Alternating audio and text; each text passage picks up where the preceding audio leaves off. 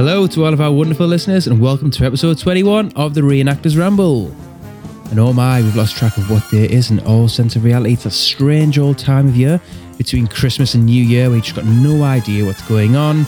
Drinking Guinness and eating a bar of chocolate for breakfast is absolutely acceptable at this time of year. And we're here to fill the winter COVID Christmas void of reenacting. And if you can squeeze us in alongside all those classic war movies on at the moment, then uh, then that will be absolutely awesome. And I'm uh, very grateful that I'm joined again by my uh, one of my best buds, Andy. How's your festive period been? Hey, how you doing, Richie? You know what? It's been a blinder. I don't know what day it is. I don't want to know what day it is because I know what day I've got to be back to work. So that's how I'm trying to play that game. It's that kind of really weird lull from Boxing Day to kind of New Year's Eve onwards. You know, it's mm. just oh, it's it's not a good time for anybody, to be fair. But trying to make it the best we can. Yeah, it's the best and worst of times, isn't it? Sort of, you don't want to get out of bed and you want to enjoy those days, but then you just don't know well, where you're coming out going. And I haven't Bridges even spoken to you for ages, have I? I haven't seen no, you, spoke to you for ages. So this is a really good catch-up. It is, mate. It is. You know, for anyone listening out there, yeah, Andy and I have genuinely not really spoken. So it's a, it's a bit of a catch-up for us, getting back to a bit of normality, I guess, outside of work, um, and just sort of getting into a bit of a routine and, and getting the Reenactors Ramble back up and running on a regular basis with uh, with Andy and I. Going forward in there to start twenty twenty-one with yeah. an absolute bang there as well. Um, and today we, uh, we're going to attempt to get back into that little bit of routine um, by discussing the funny bits. We're going to be talking about some of the funniest moments in the last fifteen years of our reenactment careers. And do you know what? The, oh, we could have done ten episodes on this, right, Andy? Yeah. You know what? We have um, a bit of a banter blinder when we're sat with each other at events and with some of the other members. We do have some really funny stories. So hopefully we can try and recreate some of those. Not personal moments, but the ones that maybe people can relate to. Yeah, yeah, definitely. Uh, it's great to have you back, Andy, as well. Um, so did, did Santa Claus bring you uh, anything in uh, in your kit bag this year? He brought me a, a record player. Did he? He did. Do you know nice. what? I I don't ask for much, and I'm not that hard to buy for, but people tend to either not want to buy me anything, maybe, or they just uh, buy me some really strange things. So Uh, the family wanted to get me a record player because I've got a lot of vinyl that's in the loft and I can't do anything with. So that's what they did. What about you, Richie? What did you get? Um, nothing, I guess, for the old kit bag um, there, really. I think I bought myself a couple of bits. Uh, nice leather jerkin and a, um, a nice new book, again, about the uh, seventh Galloway Battalion. But no, apart from that, it's more about trying to, uh, I guess, yeah, just just... with COVID and everything, just trying to have a yeah. nice family Christmas and, uh, and and put possessions to one side and, uh, and you know, think about family and obviously those that also paid the sacrifice as well. So that's uh, sure. It's good sentiments, actually. Yeah. All the way. Yeah. Yeah, definitely. So I guess at this stage, we should have a, a statutory parental advisory warning. Uh, explicit content is no, but no doubt about to follow over the next uh, hour or so. So we do apologize in advance if you are easily offended. Um, it's probably best to turn off now.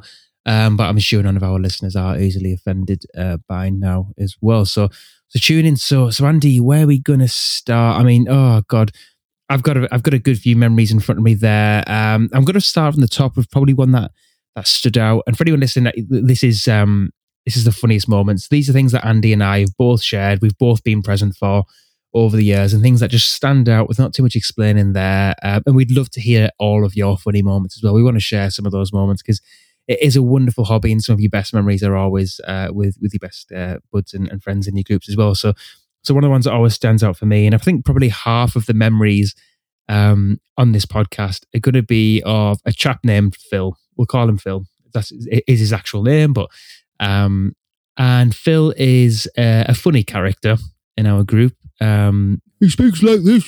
He's from out of but, um, Phil is. Uh, Phil is one of the idiots of the group. He is, you know, if you tell Phil to, uh, for example, we asked him to to roll through some fire for a bit of film footage, he does it without even questioning it. And we were at the Victory Show in two thousand seventeen, and it was absolutely lashing it down. I think I posted a few pictures a week, a couple of weeks ago of um, the guys putting up some camouflage nettings above a, a tank destroyer in the rain. It was absolutely pissing down. And the guys were drenched, and obviously for anybody that knows about reenacting events and camping, there isn't very many places to dry your clothes and also not very many places to grab a shower. So Phil being the efficient, inspirational, uh, you know, ingenious man that he is, he had a true moment of inspiration. Now, yeah. Phil's moment of inspiration was to get the wet clothes off of his back and to get absolutely one hundred ten percent bollock naked during this thunderstorm and to uh, stand in the middle of a, a, a camp, which is strong of about fifty, sixty people, about one hundred feet wide, and, and pretty much in prime position at the Victory Show. I can't remember if public were public were around at this point, but just picture this. There's a guy who's, who's what, twenty-seven, twenty-eight. Yeah. He's bald yeah. as a coot, not only on his head, but his entire body. This is a man, uh, good friend of ours, but who likes to uh, veet his entire body. Uh, we call him the we call him the tapeworm for, for one of those reasons. but, but, so picture picture this bald man who looks a little bit like Voldemort, stood in the middle of a camp field in the pissing rain, who has a, a little thing of mint Radox shower gel. And he's and he's lathering a, a nice little soap up on his body in the rain, in the middle of a show with thousands of people, and all these people are looking at the tents, thinking, "What is this guy doing?" Do you remember Andy? Yeah, and he was um, he was he was shouting out, saying, "Someone get me back, will you? Someone get me back!" And he was, yeah. you know, I think the Scot ran over with some a sponge or whatever, started doing his back for him. It was just absolutely yeah. ridiculous. And it mean, he's, He, there was no modesty. He was, you know, he was, he was, it was fully on show, oh. bouncing around, and he was like leaping over. The- he was leaping over things and jumping over, and they were bouncing all over the place. He was running yeah. from tent to tent and asking people to give him a hand. Oh, Jesus Christ! So Jimmy. that was a, oh, God, that it? was a good. Oh, do you know and then, what? And then do you remember Dale, Dale got the fire bucket full of water and chucked, chucked it over him to rinse him off. Jesus Christ. So, I mean, I think half yeah. of these stories are going to involve uh, either either nakedness or alcohol, but that was a good one oh, to uh, to kick us off there as well. Um, and we'll keep rolling them off here. So, we Andy, Andy what, what's up next? The thing with, uh, I was going to say, you could have a whole episode called Phil, and uh, it could just be about him. Going back to just him, another hey, funny do, moment. Do you know what? Go on. He's been gagging to get on the podcast, hasn't he? Oh, he has. And He's... for any of the listeners out there... We've avoided having Phil on the podcast because Jesus, I'm not, I think we'd be banned from uh, from every podcast, uh, you know, provider out there in the country. But maybe we'll get him on just for a bit of laugh. He'll come on. And maybe we could do an episode like this. Anyway, anyway, we'll carry on. So go on, Jonesy. What was your next one? I was going to say Normandy going in with the same guys. This uh, this chap, he's we're, we're in this like this three four story building in in the centre of the Sainte-Mère-Église. Oh God! How many? I bet you've been dreading saying that, haven't you? I why have. can you not? Why can you not say Sainte-Mère-Église? I don't know. I just gotta do it. I keep thinking I'm French and going Sainte-Mère-Église. Oh, anyway, so we'll just call it S M E then. Call it S M E, okay. And that'll do. The yeah. Sainte-Mère, the Sainte-Mère. Yeah, yeah. Um, and we're all putting our kit away or getting ready or whatever, and Phil's walking around. Like naked, and it's like Phil. He's like, "What?" He's like, "You're naked." He goes downstairs. Dale, you know, the boss, he stood there going, "Ah, for fuck's sake, Phil! Will you stop walking around? Oh, Jesus, I'm having my cheese and crackers." You know, and it's just, it's just him. He just doesn't oh, care. He is no always naked, modesty. always naked, man. Yeah. Oh, but no. Apart from, apart from that, we've got lots more about Phil. We'll touch on him later, but well.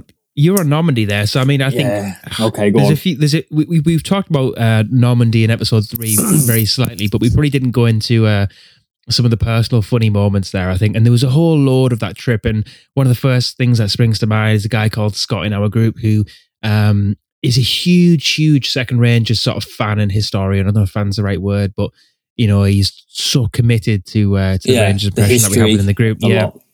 So you can imagine this guy who's, you know, thirty years old, absolutely, you know, overwhelmed with excitement to get to to all of these landmarks and to see it.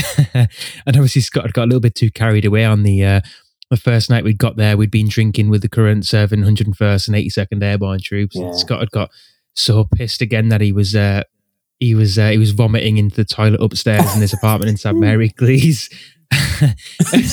Same as, I, can't, I can't wait to go to Point to He was being sick as well. Oh, the sides God. Are killing, but it do you just... remember who was behind him rubbing his back? Oh, yeah. Naked Phil. Phil. Behind him rubbing his back. Come on, come on, get it up while flicking his knob off his back. That was just like, for God's sake. Oh, we got it on video again. But anyway, fast forward to D-Day, right? twenty nineteen, oh, no. seventy-fifth anniversary. The morning starts so well. We have breakfast. We put our kit on. We're interviewed yeah. by T V stations. We're interviewed by radio stations. Very respectful. And for anyone that hasn't been to Normandy on the actual seventy-fifth anniversary of D-Day, uh, there's bars, there's food stalls, and Sainte-Mère-Église is blocked off, there's roadblocks, and it's just a big carnival atmosphere there. So, you know, come half past nine, ten o'clock, the bar's open, oh, let's get let's get a drink. And copious amounts of alcohol were consumed this day. I think I think each of us spent about two hundred euros or something. We we oh. must have consumed about twenty pints um, in, the, in the one yeah. day. Um, you know, all in the spirit of celebration, of course, but so many things happen this day. So many things happen this day. Okay. I mean, where do well, we start? Well, so we can start with, obviously, we had a, about midday, um, we met a group of uh, guys, they were civilians, wanted some photographs. We obliged. Where are you from? And I said, Liverpool. And that was it. And it's not a funny moment, but it was a real personal moment where literally about twenty-five, thirty people started singing "You'll Never Walk Alone" in the minute. And I thought that. that it was, it was, it was a really magical moment for a Liverpool fan, but also being from Liverpool, and it's so kind of poignant. But you move forward from that moment. I'm not a big drinker, and I, it was quite a hot day, but by five o'clock I said, I'm just going to go back to the room because I know how my body works. I know what's happened to me. And when I was in my youth, I'd go away and chuck up somewhere private and come back and bounce back. But these days, forty-five years old, so I just fall asleep, and it doesn't matter. I could st- sleep standing up. So for dignity, went back to the uh, the room, and I fell asleep till about, I think it was about nine o'clock actually. Woke up with a start, looked outside and thought, oh, I'm missing the party, missing the party. Came downstairs only to find one of our boys. Didn't have the same kind of sentiments. We found him in a hedge. We'll talk about this boy. Uh, should we, should yeah, we name I mean, him? Should we name him? I, I don't think we should name him because there's so many stories that are pretty embarrassing that we'll just call him, um, we'll call him Person X. Maybe we should do that. Person X. We'll, we'll call him Person X. So Person X had, uh, had had a good drink as well. And uh, for anybody that knows the the Stop Bar in uh, in Sainte-Mère-Église, it's, uh, it's a bar on, on the corner near the toilets in the square opposite the church. And it's very much sort of the focal point of the the atmosphere and the drinking every yeah. night for a sort of two-week period. Um, and the, the current serving U S forces are there. And anyway, long story short, this guy is so drunk that on the seventy-fifth anniversary of D-Day, and I'm quite embarrassed about this, but it's also absolutely hilarious. He is laid f- completely flat on his back, like half in a hedge. And oh. we're just used to him. He's, he obviously gets that pissed all the time. And he's just having a little nap because we know that he's going to wake up in half an hour and get back on it. And people are coming over, like, checking if he's still alive, you know, and there's dogs, like, sniffing around and, like, pissing, cocking their legs and pissing on him, and troops are coming over and, like, oh, we need to take him to the aid station. We're like, he's fine. In half an hour, he'll get up and he'll have another beer. And he was laid there in his eyes, like, he looked like he was unconscious, didn't he? Honestly. It was he wasn't, though. He was crazy. Fine. You know, we've got oh, medics God, in the yeah. group. Oh, he was absolutely fine. Oh. You know, some of the U S guys were, like, starting on us, like, you know, you're not looking after your friend. It was like, hey, we're British. This is what we do. We He'll get up in a bit. I think I actually propped well. him up. I actually propped him up, so he was almost like a kind of a Guy Fawkes. So no one would. Yeah. And I think I maybe put a phone on his chest, and he was talking to his, uh, you know, his family back home or something. I don't know, yeah. but it was just. You know, and I, and I guess for anyone listening, you know, it probably sounds fairly disrespectful. Like, trust me, we paid a lot of respects during that trip, and oh, yeah. you know, I think after sort of ten, eleven o'clock on that day, it was just party time um, for everybody there as well. And uh, you mentioned going to bed there, Jonesy. I remember walking into that that gîte. And you were face down on the uh, oh. on the bed, sort of spread eagle face down with your hat still on and your jacket unbuttoned. And you stayed there pretty much the whole night. That was about seven o'clock and I went back at like one in the morning. Oh. You were still laid there in the same position. No, I'm pretty sure oh, I came back God. down because you and I yeah. d- uh, walked around uh, the square. I did a bit of a, yeah, we did. a we live did, cast. Yeah, yeah. I'm sure which we did. But... Which is where we found one of the other guys bloody... Uh, You know, again, lost in a pizza shop. Lost in a pizza shop three doors down from where we were staying. Couldn't find his way home. Absolutely hilarious. Um, but again, your pers- Person X, we'll call him Person X again. So I think the yeah, best, the next best thing about this is per- Person X got very, very drunk, as we mentioned, and kept drinking more. And he went to bed. And as he Sorry, I can't help this. So, Person X, um, I woke up about four o'clock in the morning because I could just hear, hear a bit of a commotion outside the room. Uh, what is that? I hear the washing machine going. We walked out. And the guy, so it's like, a, it's like nine people on this place we were staying. And the guy that Person X was sharing with was was washing the bed sheets in this sort of upstairs utility room, absolutely furious. And it turned out that Person X had got so drunk and he was sharing a bed with this other guy in the group that he just absolutely pissed the bed, and not even for a second, not like one of those things where you realise, a full on like bucket of piss in the bed. And it just went all over. He was like laid on his side and it just went all over the guy next to him. Oh my God. We cannot. Stuff ta- like no. no, we can't say where. Even we can't even mention the actual accommodation for this reason. No, no, absolutely not. But that was hilarious. Yeah, absolutely. But, and th- the worst thing is, the poor guy that got pissed oh. on a few years ago, the same thing happened to him. So, so the guy was sleeping in a U S pyramidal tent and laying in the corner, and one of the young guys in the group, for whatever reason, walked over to the corner of the pyramidal tent and just got his knob out and started pissing on him, thinking it was at the toilet. So this poor guy has already laid in the corner of a pyramidal tent and being pissed on previously all over his kit. And then, you know, fast forward a couple of years, he's in Normandy on D-Day and he's getting pissed on again. They keep following him. Oh my God, the poor guy. And you know what? We, as a kind of a, not a form of discipline as such, but as a case of, to the young lad, you know, you need to go and apologise to this fella, and we're going to leave it to him to just, just to determine what kind of action he's going to take, because he can go two ways here. He can ask you to wash his stuff, or he's going to give you a hiding. Which one do you want? Poor lad. You know what I mean? It was oh, just God. ridiculous. But we've got, um, oh, going back to kind of pyramidals, I've got one occasion many years ago. Oh, I think I just started. And it was about uh, eight o'clock. We had this guy in the uh, the group. He's not with us anymore, thank God. And he walked. He walks in to a pyramidal with an alarm clock, but the alarm clock was a uh, an S M G, a, a Thompson, and he let off mm. about five, six yeah, rounds. It was in my, in my face. It, was it your face? It was you, wasn't it? Yeah, it was. Yeah, yeah, it was me. Yeah. Oh, I heard, because I've got it actually on film, because I walk, I, I watched, watched him walk across the camp with this thing, and I thought, what's he going to do? And he walks in, lets it off, and I, I got me got it on my phone, and all I can hear from the tent is you beep beep. Just explanatories, you know, oh, and he man. walks back out. Oh, what yeah. a strange man. What a strange man. We got rid of him. Do, do we name him? Do we name him? No, it's libel, isn't it? We, pro- we probably shouldn't do that yet. Yeah, uh, he was called Creepy something, that's all we'll say. Yeah, because he was a, a creepy so-and-so. But uh, creepy person, yeah, yeah. Strange I mean, man, strange man. Anyway, this so was... Go on. What's sorry. next, Andy? What, what else have we got on there? So we've got the S M G and the Thompson there. What else is on your... Uh, what, what else has made your top funniest moments list? Do you know what? I, um, I, I made a list um, before, and I thought about the amount of times that we've had to get from A to B in transit, and we've tried to do it um, with the reg- original nature. So we're talking Jeeps and Dodges, G M Cs. And when the public go home, either it be Pick, uh, Pickering or Victory, we tend to go to a bar or visit some friends. And in one particular case, it was at, I think it was Armour Embarkation, down in Weymouth, and we were on a, in a Dodge, and we'd gone to a local bar, and we thought we'd pile into the, the Jeep on the way back. We always have a designated uh, non-drinking uh, driver, and in this case it was Steve, and he drove us back, but we piled into this Dodge, and a load of um, girls who were on the camp got in, and one particular girl, she was rather robust, and all I remember was when we were all piled in, and a, a Dodge can hold what? Six, seven guys, you know, comfortably, just whatever. Nah, this girl wanted to take it to the level. She piled in, a couple of friends piled in, a couple of their friends piled in. And although we were only on private land and not actually on tarmac, you know, going across this bloody field, it was hilarious.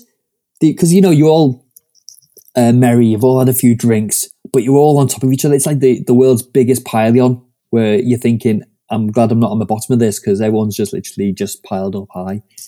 And we've got a, a couple of those memories at different events, I think. They've always been quite fun.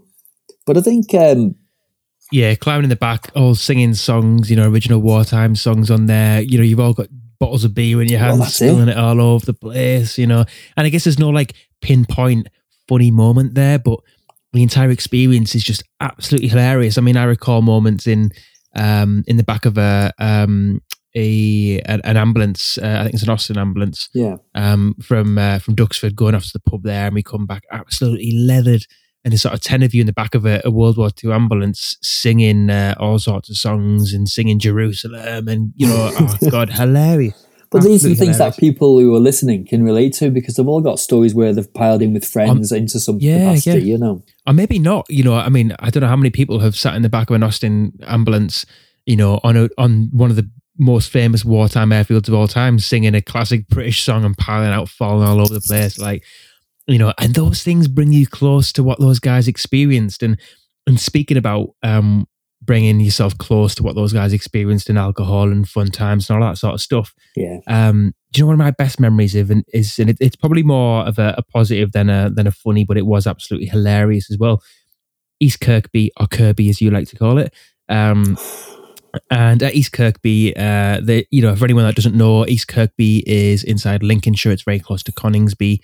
Um, and Scampton, home of six one seven Squadron, the Dambusters, and Lincolnshire is known as Bomber Country, uh, or Bomber County, Bomber Country, whatever you want to call it, um, because that's where most of the wartime British uh, Bomber Command, airborne, uh, not airborne, Bomber Command bases were were stationed uh, and located.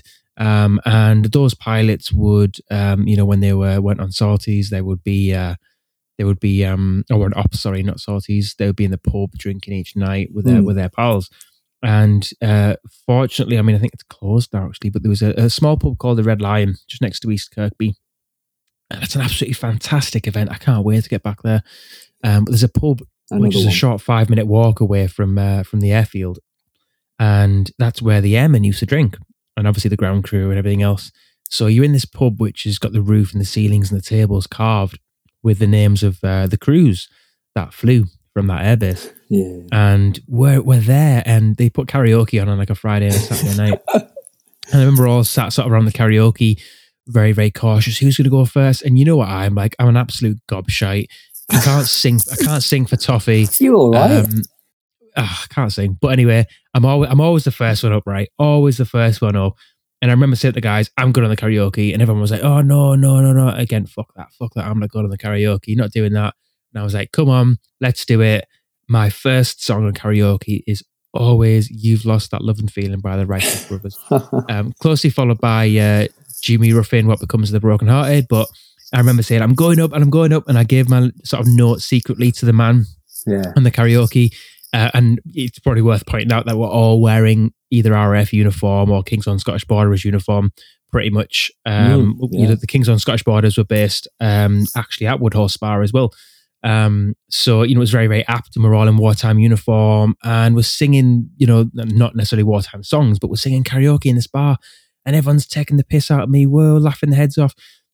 And that led to everybody go, you had to go, everybody went up and was singing karaoke in this bar. And it was a right howl. You know, the, the, the guys behind the bar were passing us sort of, um, you know, bottles of whiskey on the house and just saying, pass that around you and get it necked. And we were just all singing wow. karaoke. You know, it was absolutely hilarious, wasn't it? Every single one yeah, of us had a little go. Everyone did. The owner got up. His daughter got up. And they had the locals, apparently, they were coming in, and we were told by someone, this is never like this. This is always empty. Mm. Yeah. So, you know, you know, everyone was piling in. It's amazing.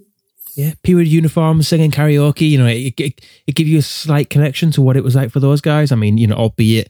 without getting in a Lancaster the next day and, and you know, going yeah, off to meet your, your your fare, whatever that may, may be, but still, you know, absolutely hilarious moment, I think, uh, for us there as well. But anyway, Andy, that's enough of me. Uh, back to your list. I think uh, if we're going to events, I'm going to mention the Operation Ridge event.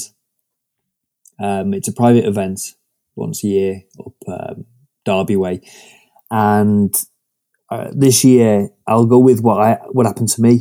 You got to imagine you're in a tent. It's, it's. I think it's February. Is it January? Late January, February. Mm, February, yeah. It's freezing. You know, you've got frost on the ground. You've got sludge, the whole caboodle. And we're in a tent talking about the operation with a couple of lads. And I've got my back. I've kind of taken a knee, and I've got my back, my right flank here, um, just not far from a belly stove that's obviously piping hot. And I'm thinking, this is really nice. This, this is toasty. And Scott, as dry as he can be, he's sitting on his cot. He's looking at me. He goes, "Andy, what? You're on fire, mate. What? You're on fire." Not like, "Andy, you're on fire. Water, splash, whatever. You're on fire, mate." I went, "What? Look." And true, true enough, my whole back had burnt a hole. It actually de- deteriorated away. It hadn't actually caught fire, but it had gone through the uh, first layer of my um, M forty-three and then the pile, and it was actually burning me five-button jumper. And it was just literally coming through. I was like, oh, oh. I went outside, put my hand in all over the sludge, started on my back. I wasn't burned whatsoever, but I thought, what the hell?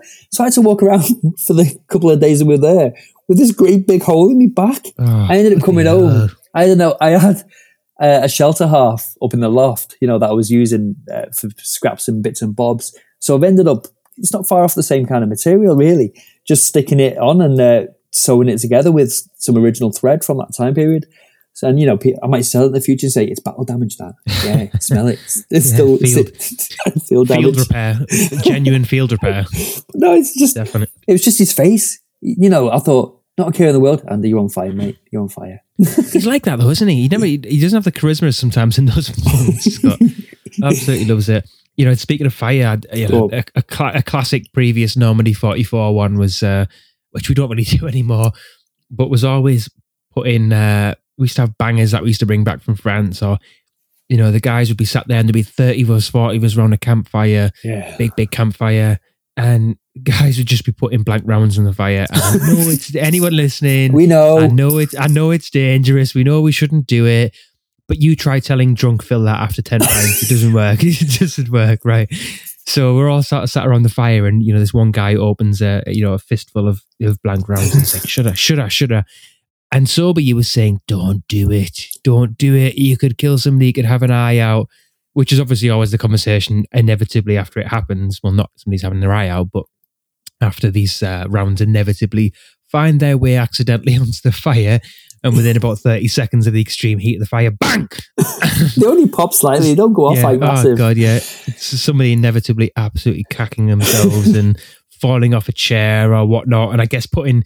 The other thing we used to always do is while people around the campfires walk around them, you know, I, I'm, you'd say, I'm going off to the toilet and come back and, um, you know, put a banger underneath somebody's chair and wait for that to go off and see what the reaction would be. That was always a, a great thing outside of the uh, campfire as well. Thing is, you got to remember, I think a lot of the lads, you know, we've we've grown up together for the past fifteen, twenty years. So we're actually in our youth. We were, you know, really quite silly young, really. Uh, and some of the lads, you know, were seventeen, sixteen, coming through the ranks. But... You know, you, you'd look at some of the N C Os and, of course, our officer, and he'd be sitting there and he's frowning, going, what are you doing? But, you know, it, underneath he's laughing. You can see his yeah. stomach actually churning, yeah. but he's he's kind of keeping a straight face saying, not funny, don't do that again. Oh, fucking cunt. Definitely. But, but I think... I when, think, uh, go on. I think we should go back to Person X. Per, go on, per, come call... Person X. Uh, Person X. We've okay, got, we've Person got, like, X. We've... Half my stories about Person X, um, you know, and I was just thinking about the last event that we actually put blank rounds in the fire in the same event. Person X is involved probably in the next three stories, so you know, I'm I'm, I'm going to take uh, take rank on these ones, pull rank on these ones. So the first story of Person X at that same event, uh, which was the Victory Show, I think in two thousand sixteen or seventeen. Uh, he, as we've mentioned, he does get a bit merry after a few drinks, and he goes from this sort of merry, merry, chatty, chatty person just to extreme, uncontrollable Person X, yeah, um, where he just has so much energy, and he's he's quite a big man. Person X, he's probably about six foot three, um, you know, hundred kilos plus, sort of thing. You know, big, big guy, mm. uh, prob- very, very strong guy. And this guy is uh, dancing rather rigorously on the dance floor at the Victory Show, and people are looking at him. And you know, this it's fair to say at the Beatenza, especially the Victory Show, this sort of. Uh, It's it's very much forties dancing and swing dancing and jive and all that sort of stuff until probably like ten, eleven p.m. where it sort of kicks into a bit more yeah. modern and ska music and rock music and things like that. So around nine p.m. people are generally doing a bit of, you know, couples swing dancing. The, you know, there's people dressed up as the Navy in Hawaiian shirts and they're swinging themselves around. I'm doing a bit of a dance now as I speak. And and this guy, Person X, sort of, you know, runs and slides into the dance floor like a six-year-old on his knees at, a, at a, you know, at, at his cousin's birthday party. and he's dancing so much and try, sort of trying to flex and slide on his knees and all sorts on the dance floor. Got no rhythm. He stands, he stands up after a particular uh, dance move, and he's split of his original pair of walls. It's probably like the third time he's done this, and it's split pretty much from the front to the back, and everything is out. It's sort of like the two legs are attached to the waistband at the top, but in the middle, it's just like completely open. Chaps. So cowboy. Yeah, yeah. So he's got, it's like, he's like the first ever person to wear an original pair of nineteen thirty-seven wool chaps. Do you know what I mean? And he's dancing about, and we're all like, um, person X, you're, um, you know, you're meeting two veg, you're pretty much hanging out here. Like, can you sit down? Like, honestly. Sort yourself out. Honestly, yeah. Sort yourself out. I mean, that that was, that's just, that's just one of person X, one out of three there. Um, second of person X at the same event, but I think the next year, it, it got to the same uncontrollable stage again. We're around the campfire, and he just nudges me. I say nudges me, knocks me over because he's that bloody strong. Um, and he says, "Let's go let the guy ropes down on so-and-so's tent." So I said, "What?" He said, "Let's go let the guy ropes down on so-and-so's tent." And so-and-so is a man who is uh, a very kind man in our group. He uh, he does a lot for the group, and he's just gone to bed because um, he's tired and he's not a big drinker, and it's about eleven o'clock. So what does uh, what does person X convince me to do and go and help him with him? To let the guy ropes down on this poor man's tent. So he's got an original small wall. He's in his tent. He's gone to bed because he's had enough. And person X is there, come on, taking the guy ropes down this tent. So the full tent just collapses on him. You know, every, anyone that has a small wall knows that those four corner pegs control your tent. And the next thing you know, this poor guy's in his tent, and the full small wall is just collapsed on top of him. And the poor guy was just so upset that he couldn't even be able to say anything. He just laid there while his tent was laid on top of him. Absolutely. Did, did he find out ridiculous. Who it was? You, did, um, you helped him I mean, put it back we, up, surely. We, I mean, we did put it back up because about the, a minute after we'd done that, we just realised that no matter how pissed we were, it was a very nasty and mean thing to do. So, I mean, I'm not sure if he listens, but um, I'm sure he'll know who it was now. Uh, you know, t- to so-and-so person, very, very sorry for doing that. It was the alcohol talking and not us, but it was a rather humorous uh, occasion at the time. And, uh, and on a more X-rated note, Uh, for Person X, and uh, Person X is probably not going to thank me for telling this story, but Person X will also thank me for uh, for, for disguising his uh, his name um, as well, or his identity on this occasion as well. So has anyone been to Stoney? I'm saying that as other people are listening. Loads of people have been to Stoney. Big yeah. military affair, big big military affair, and we all generally go in civvy kit, wearing an M forty-one or a forty-three or something similar, and we stay in a hotel which is basically on site where the military affair is. And uh, I'm sharing a room with Person X, unfortunately. I don't know why after the piss stories that we told earlier, but anyway, I'm sharing a room with Person X, and he gets to the stage, again, that I've mentioned, that he gets to the uncontrollable stage. He's, you know, he, he's just, you can't control him. So we've sent him to bed. We've took him back to the room. We've opened him up and we've said, there, there, Person X, lie down here and go to sleep, like you would with a baby. Yeah. So, a very large baby. So we've put Person X to bed. And he's very drunk. So after about two hours, it's about, you know, one o'clock in the morning. I'm like, I better go check on Person X because we're still at the bar drinking at this point. So, and I'm thinking maybe he's pissed himself or he's misbehaving or whatever he might be doing. So I walk into the room and I can hear a noise, and I haven't got any of the lights on. So I'm thinking, well, what's, what's that noise in here? And I can just see this glow in the corner of the room. Do you know when you can sort of see somebody else on the phone? Right. So I'm going, hello? Hello? Thinking like, who's in the room with me? Because I can hear another voice, right? And I can hear a female voice. Yeah. So I'm thinking, who's he in here with? The lights are off, like, and there was there wasn't a shape in the bed, so he's not in the bed, right? So I'm like, what is going on? There's there's no there's like two twin beds. There's nobody in the bed, and I can hear a female's voice, and I can see a glow in the corner of the room. So I'm thinking, what is going on here? And I'm like, I daren't put the light in at this stage. So anyway, I sort of see this figure as your eyes adjust, you know. See this figure in the corner of the room, and it's Person X, and he's laid on the floor, and the glow is actually the glow of his form, which is which is laid on his chest after he's fell asleep. no,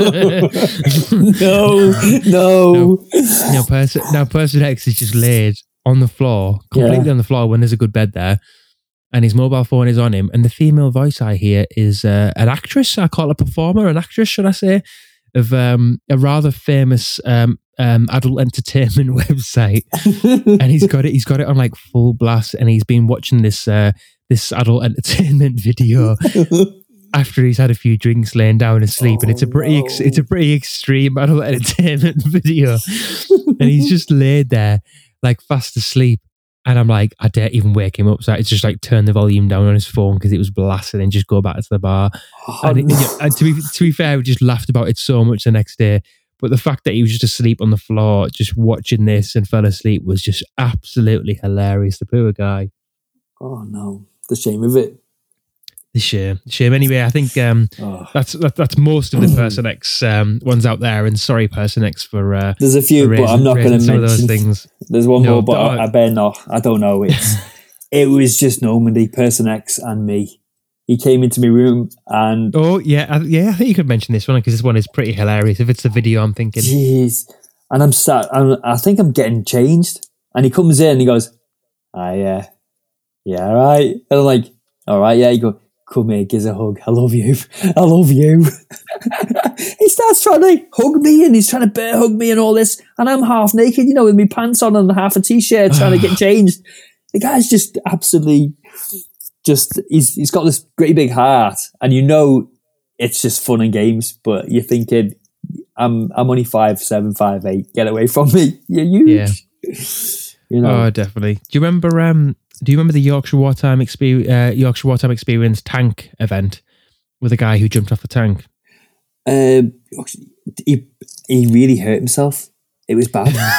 if, it's, if this is the one that we're thinking about, so so that we we came back to camp, right, and there was a guy. There was there was there was another group sat on uh, sat on the tank, right, that we had at the time in the group.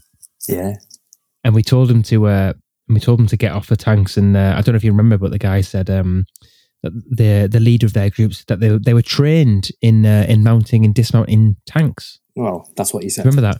That's yeah. what he said. And uh, and then so the, obviously the leader of our group told them to piss off and to get off the tank because it wasn't theirs. So this guy jumped off the tank, didn't he? And considering he was trained, and he ripped his trousers for the full way down, didn't he? Yeah, I thought he'd gashed his leg or something, you know, because he got caught on that kind of, I, I suppose, part of the the armour, you know.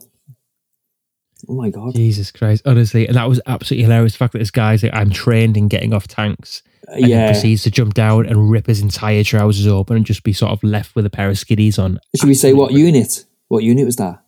Go on. It was one hundred and first, wasn't it? Was he one hundred and first? Yeah. yeah. yeah the uh, there was another one at the same event.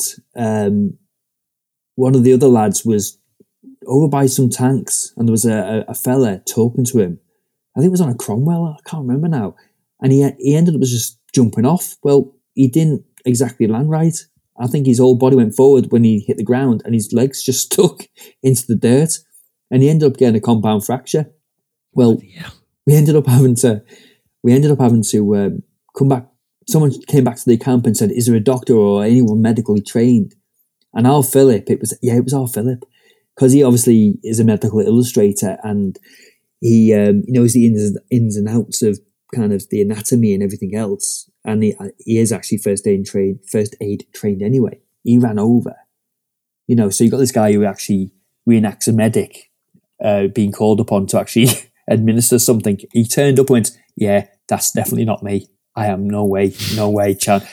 And then all of a sudden, a couple turned up, and I'll, I'll say I won't mention the names, but this husband and wife couple turn up. They're dressed as German kind of soldiers. And they're actually surgeons, and they saved his life. Bloody hell! They actually saved his life because, um, if I'm not mistaken, it was either an air, air ambulance or a paramedic got there as quick as.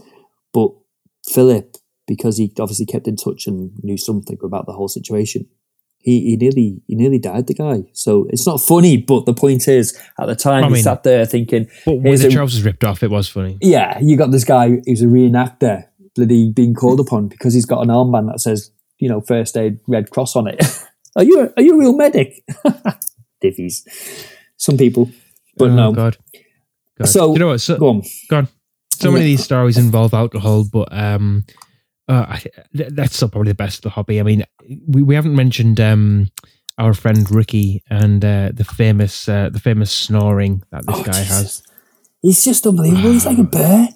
You know, it's, you don't I want mean, it. For, let, let's describe Ricky. I mean, Ricky's a great pal of ours, so we can say this out. I'm sure he won't mind. No. Ricky's quite a small gent. Um, you know, he's what, five, six, five, seven, yeah. something like that. And this snoring that comes out of him is like nothing you've heard in your entire bloody life. You know, and I've had the unfortunate occasion of sleeping next to him on certain occasions, yeah, and yeah. it's it's dreadful. But this one particular year, do you remember, um, at, at a certain event, we won't say which event, but at a certain event, we stay in a bit of a sort of community type hall. Um, and at this event, we were staying there and we're in a camp bed in this sort of communal room. And it was unbearable, wasn't it? It was absolutely unbearable. So the guys decided, we've had enough of this. We've absolutely had enough of this. I know, so there's sort of like that. six guys, one sort of one to each corner and one to the middles of this cot bed. And the guys just picked him up and he didn't even realise. They just picked him up and they carried him and they put him in the corridor of this thing, you know, in the freezing cold. And the poor guy woke up like half an hour later, like, for fuck's sake, why have you all put me in the corridor? It was absolutely hilarious. Yeah. Like six of us just picking him up in this actual World War Two bloody cot bed, taking him out and putting him outside the side. That yeah. was absolutely hilarious. That Do you know what? We've had some good laughs uh, up in uh, Pickering as well at the end of the season for us. Um, we've had some laughs with the guys over at Das Reich uh, the evening. But during the day, we have a bit of a giggle. You know, I think one of the funniest things I did, uh, well, one of the first things I did, which was ridiculous, was one of our kind of N C Os, a guy called Mick Mac. He was really full on, to be fair. And he was like, right, Andy, come with me. We're going to take this right flank of this area, move in on Das Reich, who are at Leversham, you know, the train, uh, the line, the station that they hold. And we're going to come in around the rear and all the rest of it. He said, that that river there, that's okay. Just walk through it. No. You know, this is where you listen to someone and realise that was the worst thing you've ever done. The worst of it was, was I was walking, it was getting to my knees. I thought, this is stupid. Put my rifle above my head. It was something kind of like Vietnam. Walking through this thing, it got right up to me midriff, then up to my chest, and I realised, oh, bollocks, my mobile phone. Mobile phone. Uh, and you, you end up forgetting that you're in World War Two in any capacity, and you end up jumping out and going, what's up, what's up? Me mobile phone. It's like, you know, sodden money, oh God, wallet, yeah. the whole thing. Yeah, yeah. The stark contrast between wartime and modern ah, day. I know, but you know, we've had some good laughs. So when the um, the end of the day um, finishes and it's about five, six, and we end up getting suited and booted after getting showered up and going into uh, Pickering itself and finding a bar, which we we tend to you know do a little bit of a, a tour and then end up at one particular bar that has a, a pool table. And it's just so relaxed because because of the amount of guys that we are, we end up kind of populating this this area. And what happens in this area, it's just, I've only been looking at photographs about an hour ago, and it's just, I don't know what we're doing, but we're all laughing our heads off. Wow, these photographs, we're all giggling our, you know, tits. I don't even remember what we were talking about, but I just remember having such a good laugh in the, at this these um, events, you know. Just brilliant. Absolutely. So many more. I, I think we might have to extend this and, and have some of the other guys um, on the show to sort of bring along some of their own memories as well, because we've gone through quite a few pretty quickly there. But um, yeah, let, let's let's extend this into a, I think, a, a part two and a, and a and a part three, I think, potentially as well. And just There's some that go- we've got to keep quiet about, though, to be fair. I think you and I need to discuss one or two because it might upset a few people, although I, I can't see how we can upset anyone else with what we've spoken oh, about. Absolutely. Absolutely. And I thought just to end uh, end today's episode as well, uh, we've just had a few um, a few Q and A's uh, sent in, which we can answer, which are, which are always good too. Um, so we've got a few here. So the first one we've had is from uh, Josh S four nine two six on Instagram, who's asked, how was our Christmas? I think we've answered that pretty good.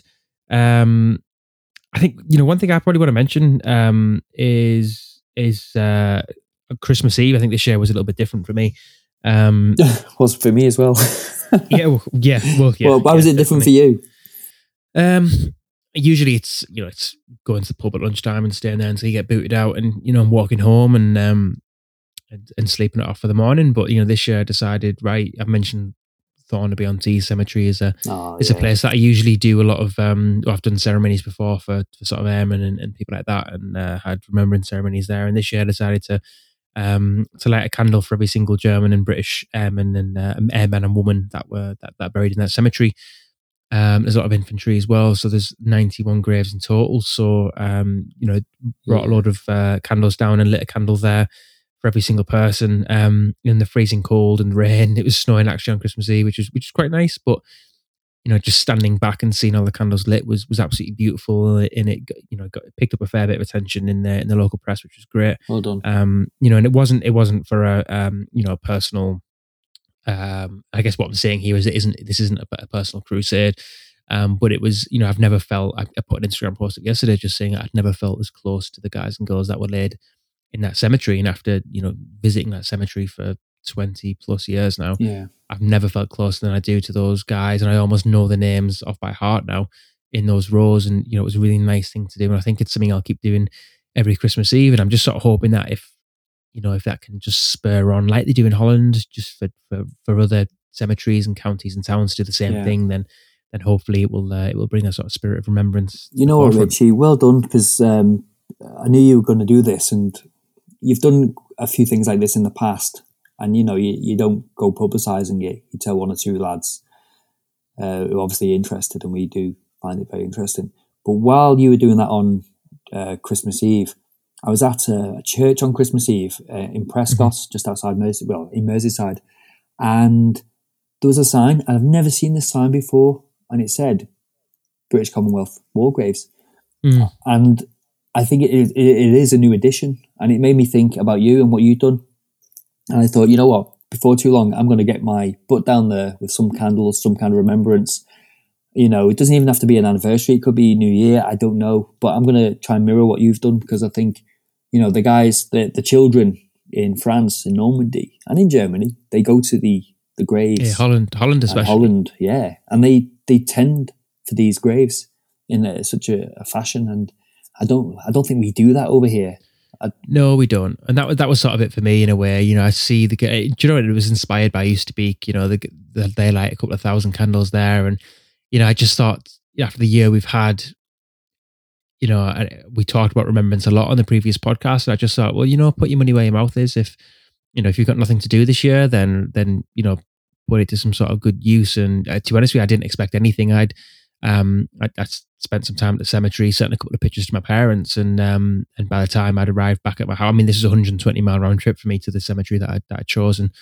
Um, and by the time I got home, you know, there was five thousand comments and likes on, on Facebook and thousands of shares, and it had sort of gone off all over, and it was great to see people interacting that might have never thought about these guys or ne- even known that they were there. So it, it's about awareness, and it's about, um, like you said, it doesn't have to be Christmas Eve, it doesn't have to be Remembrance Day, it can be any single day ever. Um, and, you know, don't feel like you've got to wait to go and pay respects to these people, because it's, you know, there's there's no time or place necessarily um, to remember them. I mean, unless you're wearing a one hundred first uniform, then don't do that. Um, but yeah, yeah, I would I would definitely recommend everyone to do it. It's uh, it was very humbling, put it that way. You know, usually Christmas is a time for thinking about presents and, you know, uh, being with your own friends and family, but to spend it thinking about those lads and, and ladies that were buried there was, was yeah, Special. was yeah, pretty good. Um, but next questions that we've had, um, Mister J. Lees asks, Um, have you ever thought of quitting the hobby, and what keeps you going? Um, the people, actually, for me. Um, mm-hmm. I think I've mentioned only recently, you know, it doesn't matter kind of what uniform I'm wearing and representing. It's about being with the, the guys and the girls. Uh, that's what I love about it, to be fair. And mm-hmm. the history, of course, and the remembrance and the what we try and do and the education. Mm-hmm. But it's it's the people. It's the people. What about you? Absolutely. Um I thought about quitting a lot of times. You know, there is times where I think when you've come back from a long weekend away, um, you know, you've got a busy week ahead with work or whatever it might be, and you think, well, what, you know, what, what do I do this for? And as you mentioned, then you look back at the pictures and the memories, and we have yeah. these conversations about mm. the fun times, and and that brings you back. And, you know, I think probably more recently in the last twelve to eighteen months, the the negative, stereotypical, discriminative view of of of interest in World War Two history is um yeah. is something that that does make you sort of slightly question it, which is sad. Um, but ultimately, as you mentioned there, I think it's all about remembrance, and that's that is ultimately what will always drive my my interest to keep going, is is for people to remember and to uh, and for us to sort of inspire the next generation, I think, as yeah, well. Definitely. Um, let's have a little look. We've got a couple more questions here. Um, Dutch Para asks, what is your opinion on World War Two airsoft if done well? Um, for me, I've never done airsoft. Um, I can't really give um, an opinion on it. Um, I know that I've got friends who are in the hobby and they do it. And, it, you know, I haven't, I don't know. It's just, it's it's fun, I guess. I don't know. It's up to you. I, I say it's indifferent. I'm indifferent. I'm, I'm totally on the fence on this one. What about you? Mm. It's a bit of an opinion divider, isn't it? I mean, I think the general consensus is that it's a bit of a Farby thing because the guys aren't worried about historical accurateness. It's, they're just sort of wearing kit that they think is cool because it's, you know, it's more about the experience than it is the accuracy yeah. of it because it's not a public event. So I, I've never done it. I would quite like to do it in a way because you can, you can be tactical and you can, I guess, um, those events are maybe just as frequent as reenacting events. So maybe you can be involved, I guess, in the hobby a little bit more. Mm-hmm.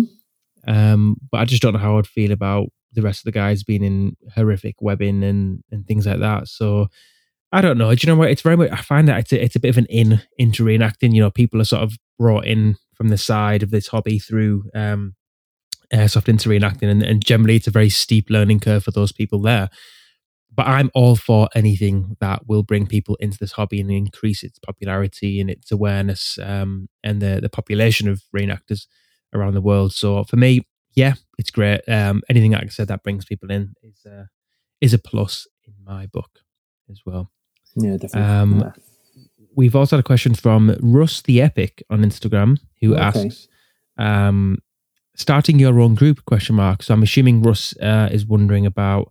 Um, have a little look here. Um, good, good things for starting your own group. I mean, I guess for me, thinking about starting your own group, you're thinking about uh, well, firstly, what what what you're gonna is it is it a British, is it American, is it German, is there a particular unit? Mm. Um, is it guys, is it girls, is it is it a mixed group? Uh, there's a whole host. I mean, I think the best thing piece of advice I could probably offer to anybody starting their own group is to try and build a foundation with like-minded friendship group, um, and, and sort of go from there, really. I'd listen to our episode with uh, Dale Davison because mm. um, he talks about how he started the group Normandy forty-four. You know, so there's lots of information on there, but it's about the mm. people. Yeah. yeah, yeah, definitely. Um, and Mister J. Lees also asks on Instagram, name a scene in a movie that best represents your reenacting group. Oh, you know what? I, I can't answer that. Well, I, I do. I've got an idea. But I can't because it's so, it's, it is a bit of a misrepresentation. But for me, when we've done events in the evening or at the end, end part of the day, there is a scene in the movie and I think, yeah, that's about right. But apart from that, I'm not even going to mention the film. It's a bit glib in reflection. But what about you? Do you know what? It's a, I love this film. It's a guilty pleasure, a bit like your Pearl Harbor, right? But Kelly's Heroes, the scene where we first meet Oddball's crew. And they're all lounging around drinking wine and cheese, and I've got a spit on the uh, go on the go, you know, the fire. I just think, mm. although that's it, we don't look like that, but I know if I want to lounge around with my mates, that would happen if that makes sense. Because in the evening we do sit around a campfire, we have our chairs, we have our beer, we have a bit of food, and we do just literally chill and have a laugh. And for me, that was kind of like the epitome because in any war film, you don't tend to see a lot of people just doing a bit of R and R. And if it is R and R, it's not like that. yeah, that yeah, sense. Definitely. I think that probably brings us on to the last sort of funny, funniest bits. I think, um, yeah. which is there's no sort of specific memory because there's probably too many to mention there. But um, that social sort of appeal that you just mentioned there, mm. we used to have these party tents at the Victory Show. Yeah. Where we would put, and War and Peace, where we would put, anyone that, that knows the size of a squad tent, it's uh, it's the size of two pyramidals um, and twice as high. And we would put two squad tents together. So you've got sort of four pyramidals together, um, twice as high.